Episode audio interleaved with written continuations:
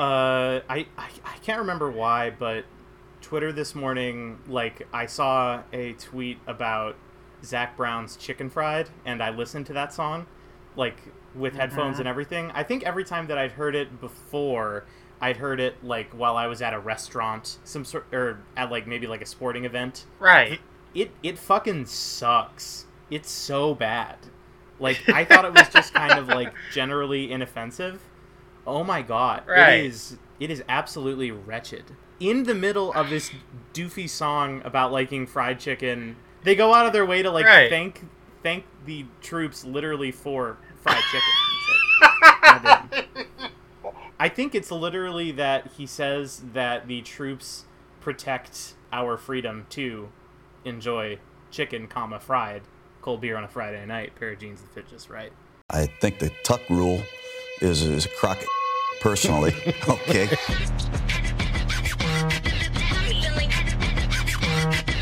Too bad you guys screwed that tuck rule up. That one doesn't count. Huh? Huh? Plays over with. Come on now. You're You never get over that. That'll be miles ever. away. Scarred forever. That'll be on his headstone. Hey folks, this is Tuck Rule, the first football podcast for Seahawks fans. I'm Victoria, and I'm joined as always by interim USC head coach Katie. Say what's up, Katie. What's up, Katie? We are here to talk about college football week two and NFL week one. Uh, I hate how that's not synced up. It makes it really hard to just uh, succinctly say what week we're covering, but that's okay. So, Katie, uh, first of all, congratulations on the promotion. Uh, big job. Uh, you have a lot of expectations over there. How are you handling the pressure so far? Uh, so I'm actually not feeling any pressure at all because I've never once felt pressure in my entire life. Uh, but this job, the reason Victoria called me USC interim head coach is because Clay Helton finally got fired after what seems like multiple millennia of waiting. Um, got fired after they lost to Stanford 42-28. This had been building for years. And I was just talking with someone on Twitter the other night about how, well, maybe USC is happy with this because it's been worse for them before. Uh, you can go back to from about 93 to 2000. That's when it got really bad for USC. I think there was a 3 and 8 in there, which you'd never expect USC to do that. But they fired him finally. And it's going to be interesting because this is a job where the names can get just really stupid. Like, I guarantee you, someone is going to say we they're going to take Bob Stoops out of retirement and have him coach there. And USC may very well get Urban Meyer too. That's another that's another fun, distinct possibility. But Clay Helton's gone, and I think USC they needed to do it, but they probably should have done it last year, so that way the new coach would have had a bit of stability. Doing it this soon into year one is just it, it's beyond stupid. They fired Clay Helton, and it's still the month of summer. I I do not understand how on earth he survived the last like three or four or whatever seasons where everyone was certain he was going to get fired, and a loss to Stanford is what does it. Granted, it's Yeah. not good Stanford. Uh, this is this is lost by by several scores to K State, Stanford. Like this is not a good Stanford team, but like this is what does it. I don't get it. And like I'm not trying to do like sunk cost fallacy. Like obviously Clay Helton was not the guy, and getting rid of him is a good idea. Just doing it after week two is such a puzzling decision to me. Yeah, I think I think most people are, are united in that. Um, I thought he's gonna last the year. I I didn't think that they'd do it after week two. I thought he'll win nine games. They'll go to like some like bowl that's named after some sort of computer that I don't have and will never have, and they'll they'll lose on like December 27th and then fire him the next day. But no, they fired him after Stanford, who they're not terrible. It's just this is not a game where you you Lane Kiffin a guy and just leave him on the tarmac. Although that would be supremely funny if that's exactly what they did. But yeah, I I don't get it. USC stays uh, losing with their hiring and firing decisions. The other thing I was going to say about that USC game, the great thing about it was the kicker got uh, the kicker got a targeting foul on the fir- on literally the kickoff of the game, and he King. got thrown out. King. Yeah. Eventually, that sort of thing is just kind of how Clay Helton's tenure has gone. But there were other college football games. I'll list off some of the more important ones. We'll talk about some of the others in a little bit. Um, I think the big one at noon, aside from Pitt, Tennessee, which was the greatest game in the history of college football, but at noon you had the big noon Saturday game. Uh, Oregon beat Ohio State 35 28. Ohio State's defense uh, was doing literal high school stuff when it came to how their how their linebackers and how their backs how their defensive backs were kind of covering guys. It was just It was it was So so terrible. frustrating to watch. Like I I don't even like Ohio State. Like I was I was truly pulling for the Ducks both because it's an upset and because I don't like Ohio State very much, but I got furious watching that defense just completely flail and look like they had no idea what they were doing. Yeah, like they got burned by like very simple. They got burned by very simple gap scheme concepts. They got burned also by that CJ Verdell touchdown was an inside zone that was a split zone RPO. None of the linebackers knew what they were doing. So Verdell just had a wide open hole and he just dashed to the end zone. That's kind of how Ohio State's game went. I believe that they actually outgained Oregon though. They did. 612 to 505. Over 1200 or over 1100 yards of total off. Good game if you were fortunate enough to watch it. Then we go on to the middle afternoon slate. Uh, Georgia beat UAB 56 7. Georgia's defense looks fantastic. Stetson Bennett threw, I think, was like 10 of 12 for like 290 something and threw like four touchdowns, if I'm not mistaken. How old is. Stetson Bennett? Like how is Stetson Uh, Bennett still there? I think Stetson Bennett is actually just a myth. Like they just play whatever fan is in the stands that day, and there's like a 25% chance at Athens that they'll be named Stetson Bennett or something around there. It is but- Georgia. It is Georgia. Good point. Yeah, yeah. Um, so Georgia's defense still looks fantastic. Uh, UAB's only score, I think, was on a turnover. And speaking of UAB turnovers, they have by far and away the most insane turnover chain I have ever seen. It This is Skyrim literal- bullshit. Yes, it's a literal fucking dragon head. It literally looks like it literally looks like what happens if you kill one of the dragons in Skyrim. It's cool Ugh. as shit. You know, wearing Okay, it when you're down 56-7. Like it's a yeah lot. i don't know i actually think that makes it cooler but like okay so do you think that they when i look at that the question i have is that well it looks kind of cheap. Just i'm just Yeah. throwing that out there. Like it looks Yeah, like something it- you it- might be able to buy at party city but like i also feel like they must have had to custom order it because where do you just buy like a dragon skull? So if they Yeah, did custom order it then it kind of looks like shit.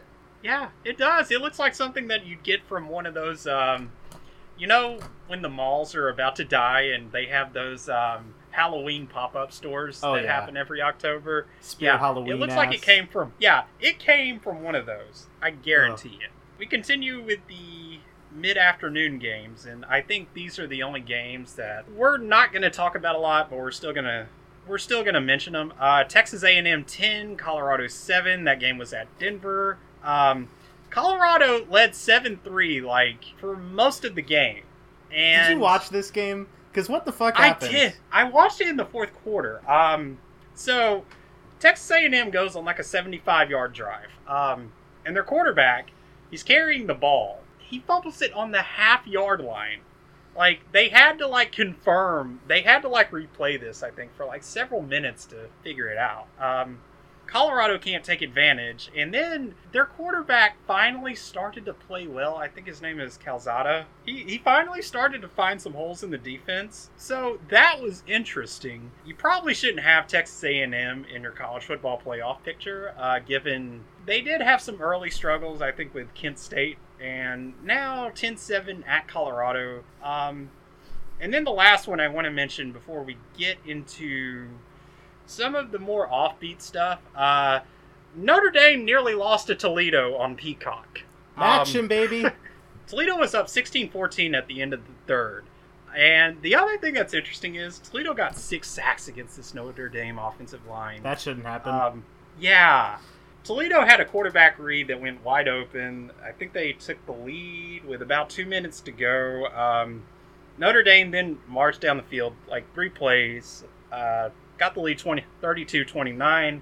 Toledo gets the ball back and they commit like a million penalties and the game's over. But uh, Notre Dame, you're probably not feeling too confident after, you know, after Florida State loses Jacksonville State, which we'll talk about that one, and Toledo, which I'll have to go back and look, but I don't think that they were picked first in their division in the MAC, so that's that's not a good first two games. So those are the games that I kind of wanted to mention. You know, we kind of have to talk about because they happen and they are important. But this being the Tuck rule and this being, I would say, more not necessarily offbeat, but we do like to talk about like what we want to talk about. We're gonna get into some more weird shit, and Victoria apparently wants to talk about Joe Milton. of course I do. my- of course much- I do. Much to my dismay, she wants to talk about Joe Milton, so I'll hand the floor to her for this one. Let me preach. Uh, so the noon game that I watched before I had to go to work was my Tennessee Volunteers hosting the Pittsburgh Panthers. By the way, just That's I want to note right now, this is a incredible aesthetic showdown. Both these teams have Yeah. just gorgeous jerseys. Just I love everything about it. Looks great. Tennessee comes out hot early on with it was a block punt, right? I'm not making that up. Yeah, yeah, it Um, was a block punt. so Tennessee comes out hot early uh, and then gives up 27 points in the second quarter. But I just want to. I didn't see the second half. I know that he got benched and that Hendon Hooker looked a lot better. But Joe Yeah. Milton, Michigan transfer quarterback, he stole my heart. And I think I only watched him attempt like 11 passes because every, every single one of his misses was exactly the same. And it was a Oh deep my ball. God. It was a deep ball that he overshot by like five yards. It happened every time. Like I was watching it, thinking that I was going crazy because I was like, "There's no way that a quarterback can make like the same miss again and again and again and again." And it it, it happened. Joe Milton stole my heart. Um, he he is the exact kind of college quarterback that I like, where he's just very big. He can run. And uh, when he tries to throw, it's going to go real fast. Don't ask where it's going to go, or, you know, just maybe don't be too sure that it's going to land within the same zip code as the receiver. But uh, that was great. I'm sure that I'm not going to see too much more of him. Uh, but he actually got hurt. Like that was the reason that Hendon Hooker, I think, came in. So I have a very hard time imagining them going back away from that because Hendon Hooker apparently looked like a quarterback, uh, which is an improvement. But um, also, just to note, Kenny Pickett, pretty nice. I like Kenny Pickett a lot. yeah, yeah, Kenny Pickett looked really. I, I said it on Twitter on Saturday. I've only seen two quarterbacks in Neyland Stadium be that much of a pain in the ass that often. The first one was Baker Mayfield against Oklahoma in 2015, where he basically just said, "Fuck it, we're not losing this game at Tennessee," and just marched down the field twice. They won in double overtime, I think. That was an awesome game. I it was, and unfortunately, I have not wiped that game from my memory. Um, and the second time was Zach Wilson, who you almost were there so many times against him, and he just found a way to get out and just make BYU look a little more competent offensively than they probably actually were that game. So that's the two times I've seen a quarterback in Neyland look that much of a pain in the ass, and Kenny Pickett was the third, so it's probably a pretty good sign for him. Oh yeah, Kenny. Um, Katie, uh, before this week's Iowa Iowa State game, you went, you logged on Twitter, and you said that if anyone called this game El Assico, you would kick their ass. Defend yourself after what happened. I can't. I really can't. No, like it's. I thought, okay, I thought, well, these two offenses are at least kind of competent this year. So maybe we get something like a 28 24 game at the end of the day. So Iowa State was minus four in turnover margin. And some of those were just. They're interceptions that only happen maybe once or twice a season.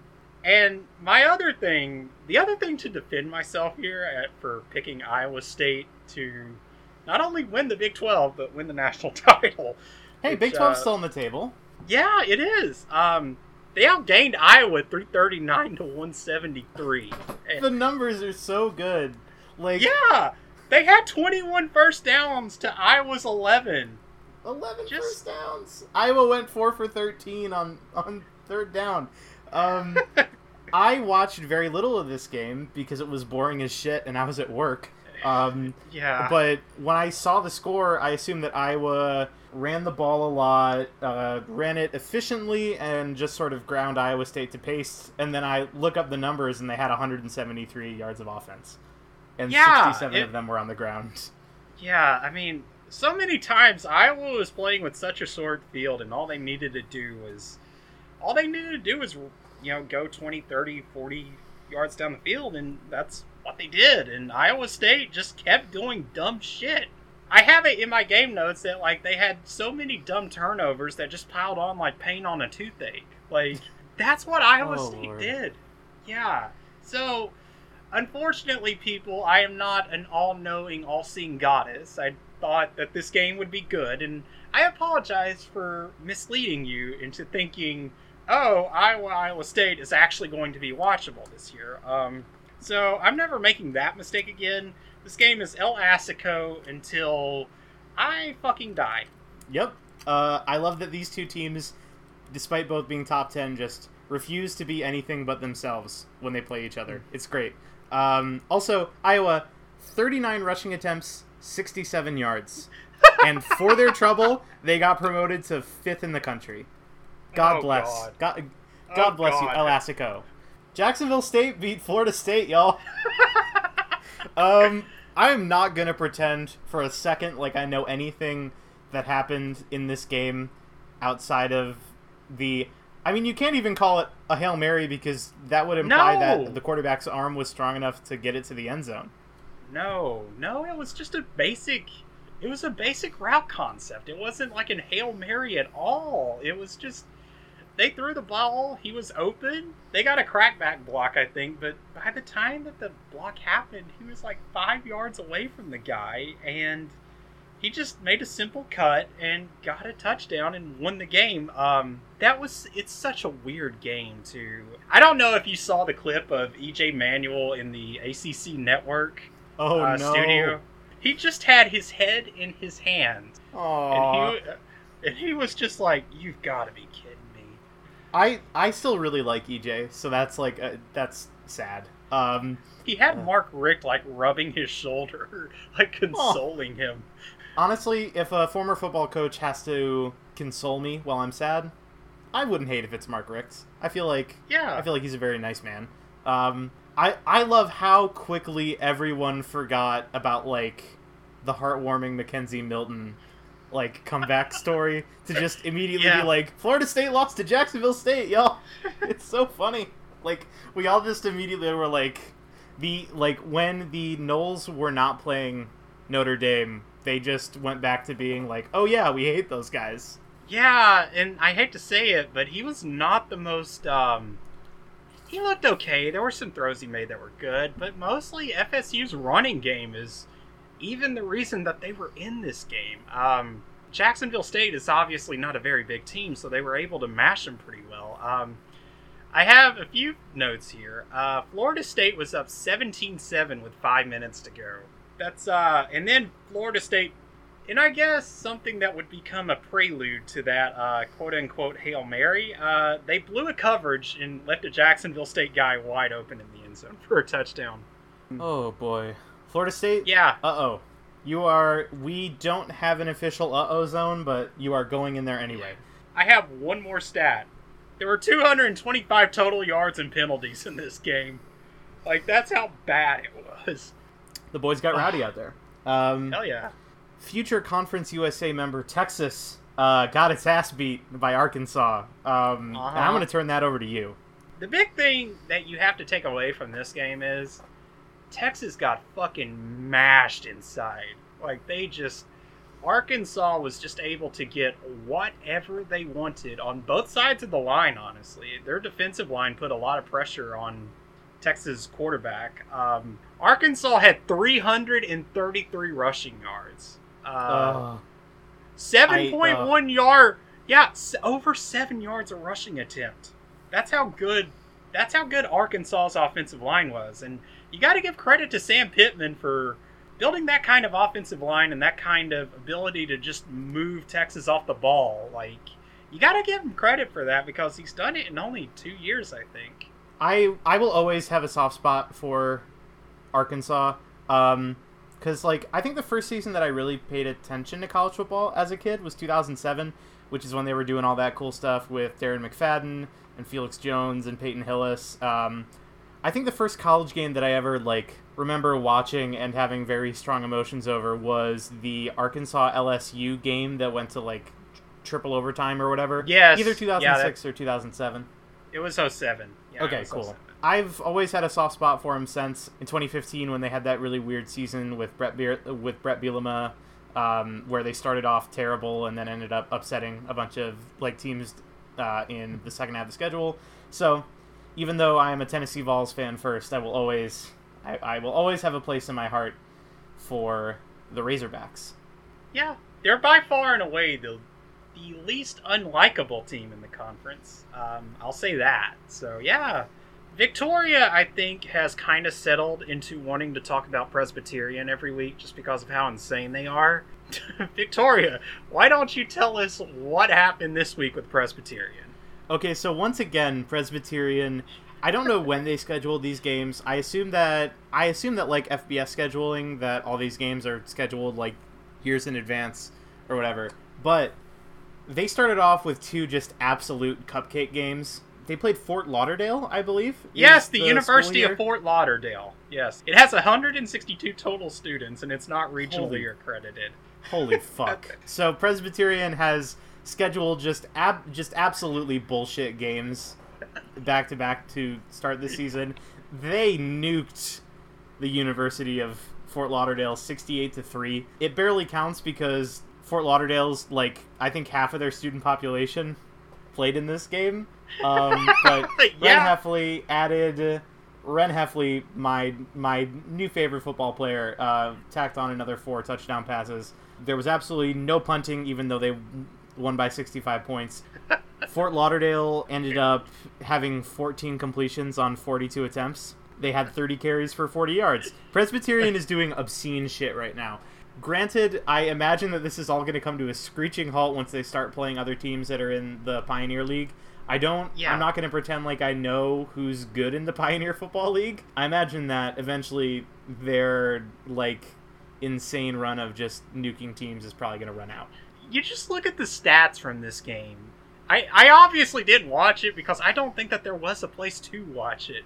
But I don't think they can allow this on television. I'm pretty sure the FCC, the FCC would would shut it down. yeah, like it, it's that bad. Um, Presbyterian's averaging 76 points a game, uh, which is obviously first in FCS. Whenever they have a game that's on like ESPN three or something like that, I am going. That is going to be must see viewing for me because I have to watch this team play a full game. I just have to. Okay, so with Presbyterian corner out of the way, I think it's time to move over to the pro game, NFL Week One. Uh, kind of a mixed bag. Some really fun games and some bummer games for both of us. Both of our teams kind of had a rough go of it. The Bills and the Titans, who um, I feel like the Bills and the Titans have developed somewhat of a rivalry, although I think it might be slightly one sided. Bills fans fucking hate you guys. It's because of the Tuesday night game last year. The Tuesday night game last year really, and like Taylor Lewan Oh. sucks, and he always talks shit. Um, But all, I mean, also the Music City Miracle, but like in terms of our rivalry with like the modern Titans, it's last year. I think we'll start off with what the Titans did against Cliff Kingsbury's uh, Arizona Cardinals. so, Katie, take it away. Oh, I really don't want to. Um, so full disclosure, I turned this game off after the first quarter. I was that frustrated with it. Um, and then I ended up watching the highlight package later, and I said, "Really good thing I didn't. Really good thing I took a nap instead of watching this for the next two and a half hours. There's so much weird shit from this game. First of all, even though even though we talk about Cliff Kingsbury and the Cardinals scored 38 points, Chandler Jones got five sacks, and the Cardinals had six total against an offensive line that shouldn't be giving up that, and usually It's certainly well okay. paid. It's Yes. certainly a well-paid line. It, it sure is. Um, noted piece of shit Taylor Lewan. Uh, against Chandler Jones, he was just totally outmatched. Like Chandler Jones just blew right by him the entire time. It was, it, it was comical. It was almost like a, it was almost like a practice drill. And then Kyler Murray, I talked so much shit about him, and then he does this shit where he just, he's able to run around and he's able to evade what little pressure we did get on him and he's able just to find his receivers downfield. Um, it was so frustrating to watch. Um, I think the other frustrating thing with regards to our team was Derrick Henry could not. Derrick Henry had no room, none, zero. They said, "Fuck this shit. We're shutting this guy down." Um, and the Titans obviously had to play from behind, so he only had 17 carries for 58 yards. The Cardinals had 416 yards of total offense on 6.2 yards of play. Um, Titans defense ain't fixed. Uh, the corners, the you know linebackers aren't exactly great either. So Is it time to start talking about the possibility that Ryan Tannehill is going to regress back to the mean pretty soon here? You know, I always thought that that was going to happen, and I've always been kind of in the minority with it because, you know, Arthur Smith is now with the Falcons. So, yeah, I always thought once this kind of football that suits him almost perfectly, once the Titans can't play that anymore, he's going to regress back pretty badly. I. I don't have the entire stats from this game in front of me, but I know he missed he missed quite a few throws. I know that. Um, he definitely looked more like Miami Tannehill than Tennessee Tannehill. So Not good. it, the entire game just left a bad taste in my mouth, and I'm kind of worried about the rest of the season now.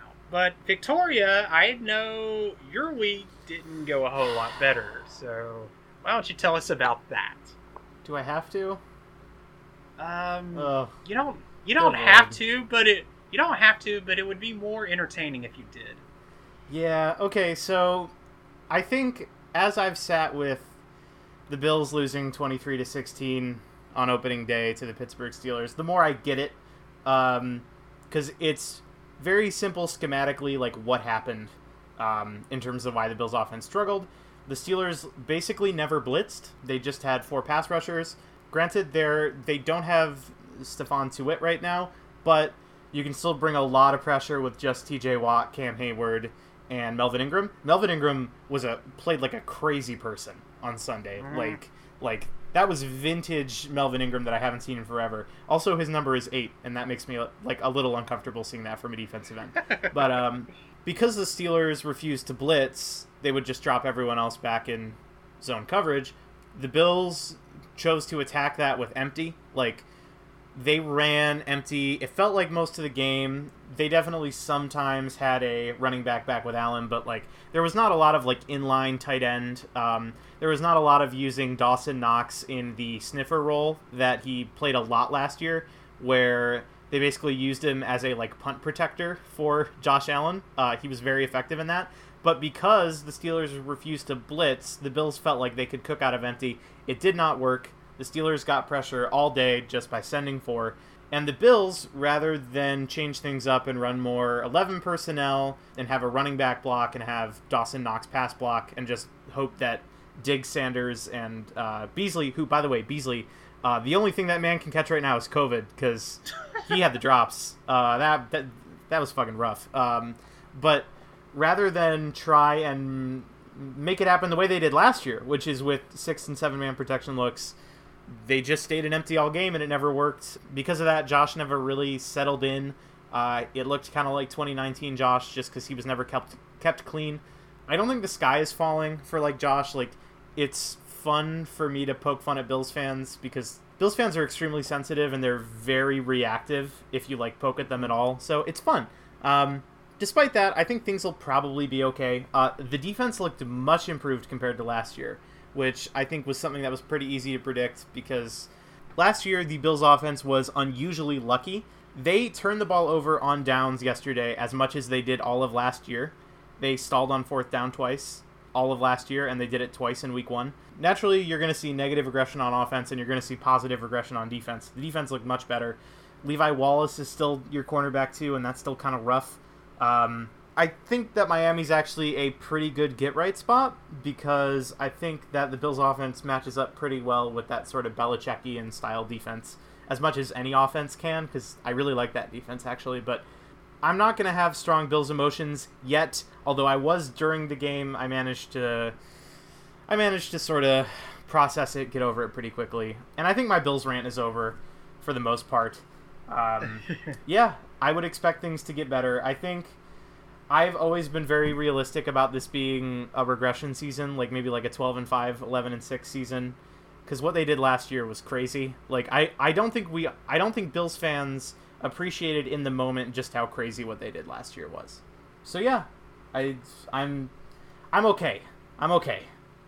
And if I tell myself Good. that over and over again, it'll be true eventually. Well, well, you know, I was looking at the box score for this game, and I watched the highlights, and the thing I remarked too was I don't think Josh Allen looked as crisp as he did last year. Like I, you could just see it. Like, you know, the Steelers they they had a lot of guys at his feet the entire game, and they were kind of like gnawing on him like little chihuahuas. Oh, like, oh yeah.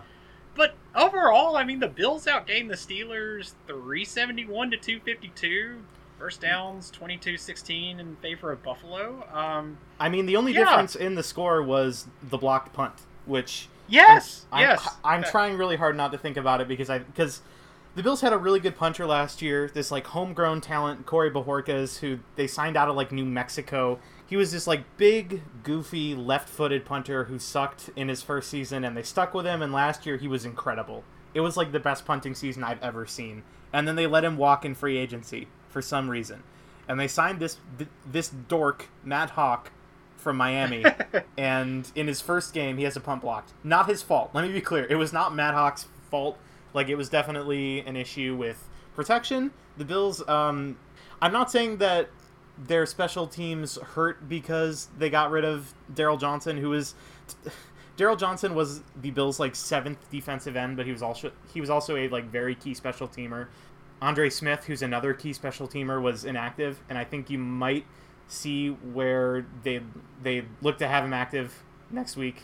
I don't want to talk about the Bills anymore. Fuck this football team. Oh gosh, yeah. We can move on. I think we should maybe talk about some of the games that caused us not as much pain. Uh, going in reverse chronological order, I'm going to crank it back to the Thursday opener. That game whipped. Yeah, it did. It, it was it was very interesting to me to see Dak Prescott. Like he was really on top of it, and you know Tom Brady was Tom Brady. He you know had a game winning drive. So yeah, I I thought that that game was terrific as an opener. Uh, it, it was it's really like I don't think Dak is quite 100%, but it's clear that No. Kellen Moore knows how to make it work. Um, yeah, they gonna they had a yeah. I was gonna say they had a lot of throws underneath, and they set up a lot of they set up a lot of their shot plays off of those little throws to the flat. Like you can tell, like he had this game plan worked out pretty good. for sure. And Tampa Bay still looks like uh, a total Death Star. Um, Tom Brady will will quarterback teams to the playoffs long after we are dead. Tom Brady was 21 years old when I was born. Um, Oh, no, He Oh, spent God. literally my entire lifetime terrorizing my team. During Tom Brady's entire like career playing the Bills, he lost to the Bills straight up in in a game where like he didn't get benched. Uh, he lost to the Bills twice. Oh God. Once in 2003 and once in 2011. Oh, I am so sorry. I am so sorry. So we're gonna move on to Bengals 27, Vikings 24. How about them Bengals? It was really nice to see Joe Burrow deal a little bit because I think Joe Burrow tore his ACL and also that the nerds look at his ball velocity and say that it's not really quite an NFL arm, which I think they might be somewhat right on that, but it was just really nice seeing him and also Ja'Marr Chase, my man, uh, have a like really clutch touchdown. Like that Burrow deep ball to Ja'Marr Chase was like vintage 2019 LSU. Yeah, I you know I didn't get a chance to watch this game. Um, I think what took me by surprise was the Kirk Cousins 350 passing yards. That that took me by surprise, but also Ja'Marr Chase. I think he had like five catches for what 101 yards and a touchdown. Yeah, Love that for him. Like genuinely, I'm not like the biggest Ja'Marr Chase fan. Like I think as a prospect he had a lot of problems, but if I'm him, I'm just I'm just like ugh, like I can't imagine how good it feels to, you know, Yeah. silence everyone.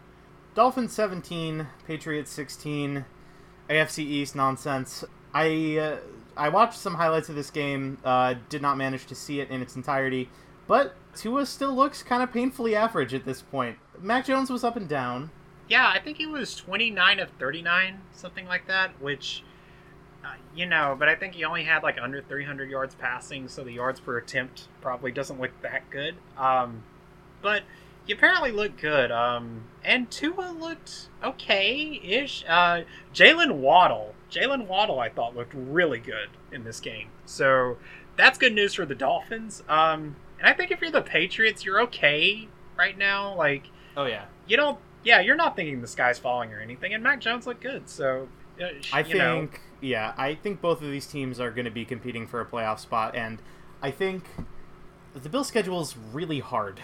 Because the Bills won their division last year, they have to play the Chiefs, the Ravens, the Titans, and they also have to play Washington, which is probably the the easiest NFC division winner to get, but they also have to play the NFC South South, so that means they got to play Tampa. It's like a really rough schedule, and the Patriots and Dolphins look pretty good. So all offseason, I've kind of been on the don't panic if the Bills don't win the division train. I still think they have to be the favorites. Though as I'm saying that, I'm really like, eh.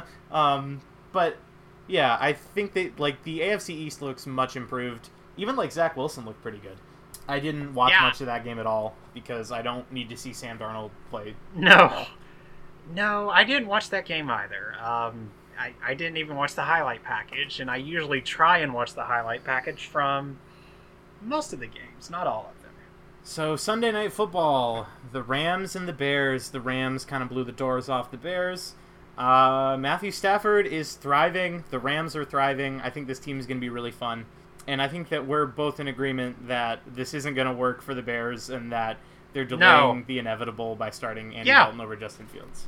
Yeah, I saw the tweet the other day that was like, the Bears are using Justin Fields in the same way that Georgia was using Justin Fields back in 2018 when they had him behind Fromm and just never played him the whole year, but behind like a little package that they had designed for him. So, Chicago, rip off the band aid. Justin Fields looks really good from what we saw. Yeah, the fucking Chiefs, huh? Oh, Like, God. The Browns played really well. Uh, at They least in the first half, like they played the Chiefs about as well as you can. Um, and granted, second half they definitely made some mistakes, turned the ball over at very inopportune moments. Um, Nick Chubb, who for my money is the best running back in the league, I don't know if that's controversial to say, but just I feel like I feel very confident whenever he has the ball. He had a crucial fumble. You can't make mistakes against this team because they have a free at like every single game. Tyreek Hill just at any moment 80 yard touchdown, and you can't do shit Yeah. about it because he's Tyreek Hill and he's faster than you. Yeah, and then and then you have Kelce underneath. Who, if you try, if you try and take away Tyreek Hill's deep threat, and honestly, the other thing is the Chiefs always have really fast receivers, so you've gotta you gotta kind of do a press bail if you're gonna do it, and you gotta do it quickly. Um, you know, but if you try and take away that option, you know, you have Kelce underneath, who is just basically automatic for Mahomes. You know, it's a pick your poison thing with these guys. It, it just it's absurd. And I thought the and like you said, the Browns played pretty well. They, I actually thought that they moved uh, Kansas City off the ball pretty well in the first half. I mean, I thought Chubb had some pretty decent running lanes to run through. Uh, he had to make some stuff happen, but they played pretty well. Uh, the Browns did. The only way to beat Kansas City is if they beat themselves. It's Yeah. really infuriating, and it's cool that both of our teams have to live in that conference for the next 20 years. Um, Yeah. So, I think that leaves us with just one last game to talk about the most batshit game of the week. Oh God. a game oh, that we were I go- I was not looking forward to this game at all. Just No. because I don't really care about the Raiders. As long as Gruden's there, uh, thank you, Daddy Gruden, by the way, for being part of the intro of our podcast. Um, but as as long as he's there, um, I don't really think that they're a threat to be much more than like the seventh seed in the AFC.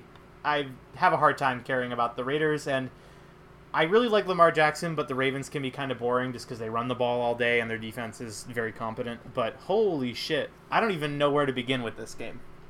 I I don't either. It's very well. I'll I'll try and give a little bit of a game summary. Um, Ravens they got up fourteen nothing at half. I remember that. Raiders come back. Derek Carr looks pretty good. He, you can tell the Raiders figured out that you know Baltimore's man coverage was kind of a easy thing to exploit, especially with Henry Ruggs, and you can tell that they knew that. So they were able to climb back in the game pretty quickly. And Darren Waller, who you know, if you can't draft Travis Kelce in fantasy, you want to draft Darren Waller because that guy just gets target after target after target from Derek Carr. Eventually, you end up with these two kickers making these absolutely bomb kicks to send it to overtime. Kings. Uh, Daniel Carlson, yes. fucking ice in his veins. Knowing like what his NFL journey has been, which is that he got cut by the team that drafted him um, and managed to latch on in, in Vegas. Just I like got actually emotional. Like I almost cried. And then overtime happened, and Oh, good God! Like first of all, Bryan Edwards was completely absent for the first 58 minutes of this game. Then just woke up and had like two or three catches in the Raiders field goal drive, and then immediately has a big catch in in overtime, and then for a moment seems to win the game on a walk off touchdown for the Raiders. For about 30 seconds, we all thought that Yeah. that's how the game ended. and then the instant replay happens, and then we we say, oh, you know, well, you know, why are they even bothering with this? Like the ball spotted at the 18 inch line, like, you know, they're just gonna punch it in, but they didn't. they really didn't. Uh, Derek Carr had terrible quarterback sneak on first down, I think, and I think second down was it was the throw to Willie Snead that was kind of out of his range just a little bit, like it went through his hands, but you could also tell it would have been a tough grab.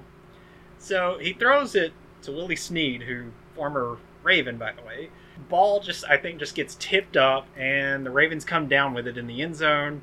So we think, okay, well, Ravens are gonna drive and they're gonna score and they're gonna win, but that is not what happened. Oh my gosh, Carl Nassib. I can't bel like I kind of expected the Carl Nassib narrative to be like a little overdone during this game. Thankfully it wasn't. Um no.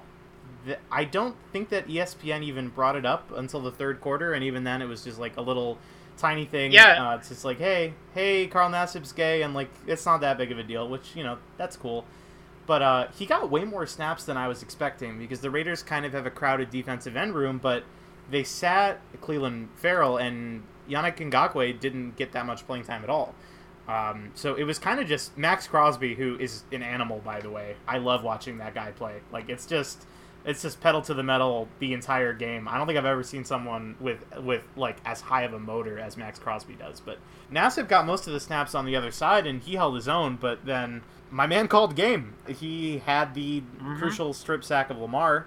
Raiders got the ball back. Initially, they were going to kick a field goal on second down, but then they fucked up and got a delay of game, so then they trotted the offense back out.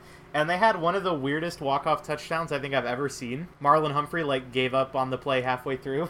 yeah, you could tell like they, you could tell Baltimore went all out because they knew we can't have these guys in field goal range because field goal wins the game. So they were like, let's just go all out. Let's just leave our guys on an island. and Say, if we're gonna win this game, you got to beat your guy, and uh, that did not happen at all.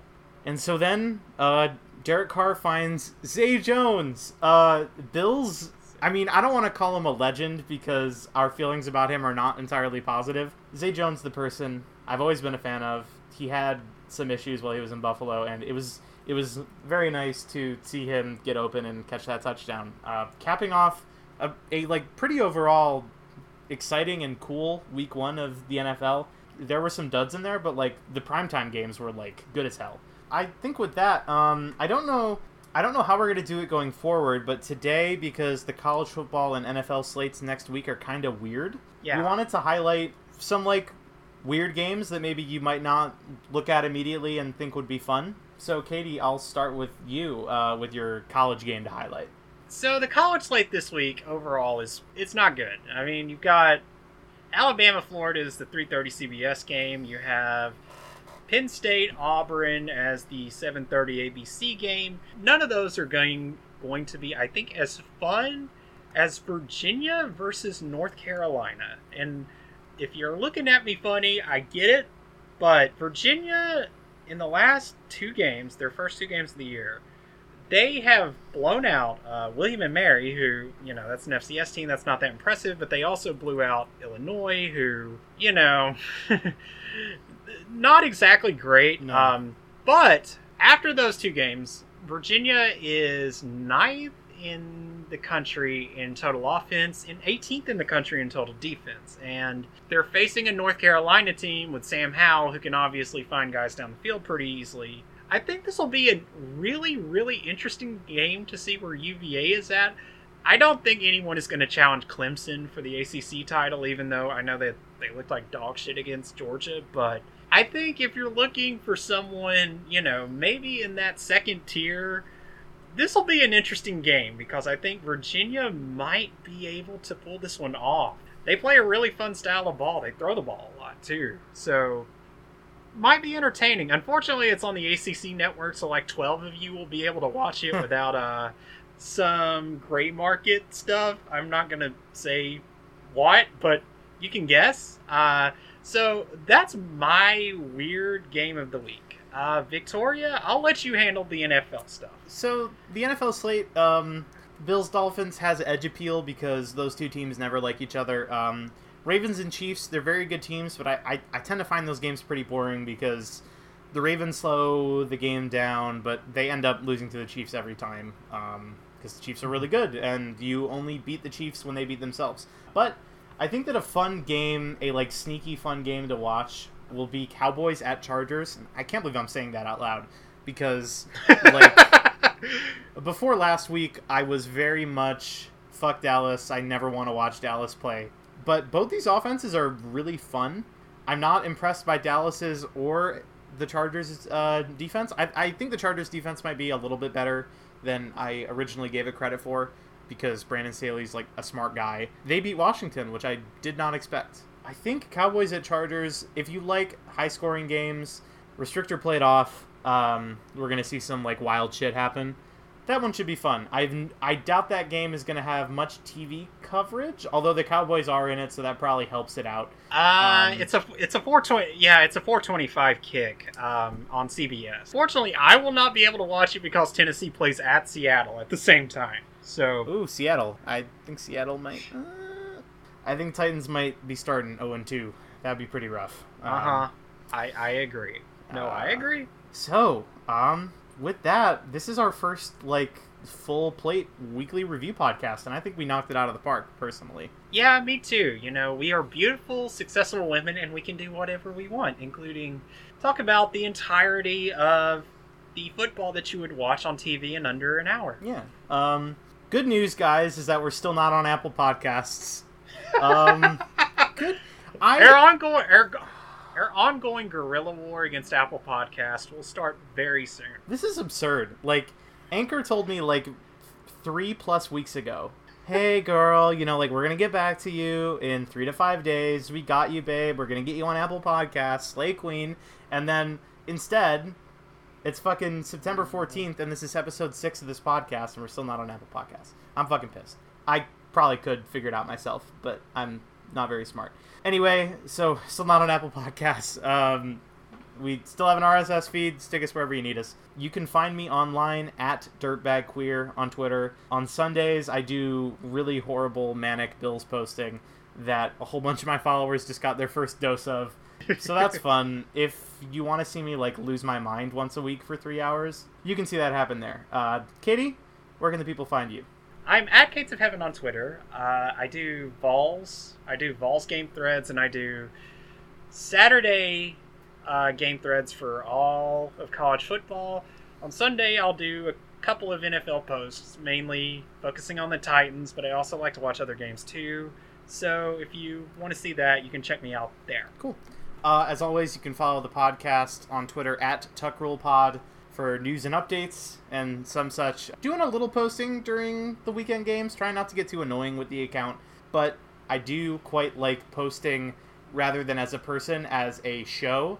Like, I very much enjoy um, anthropomorphizing our own podcast. I think that's quite fun. Katie, why don't you take us home? Baker Mayfield eats Bussy.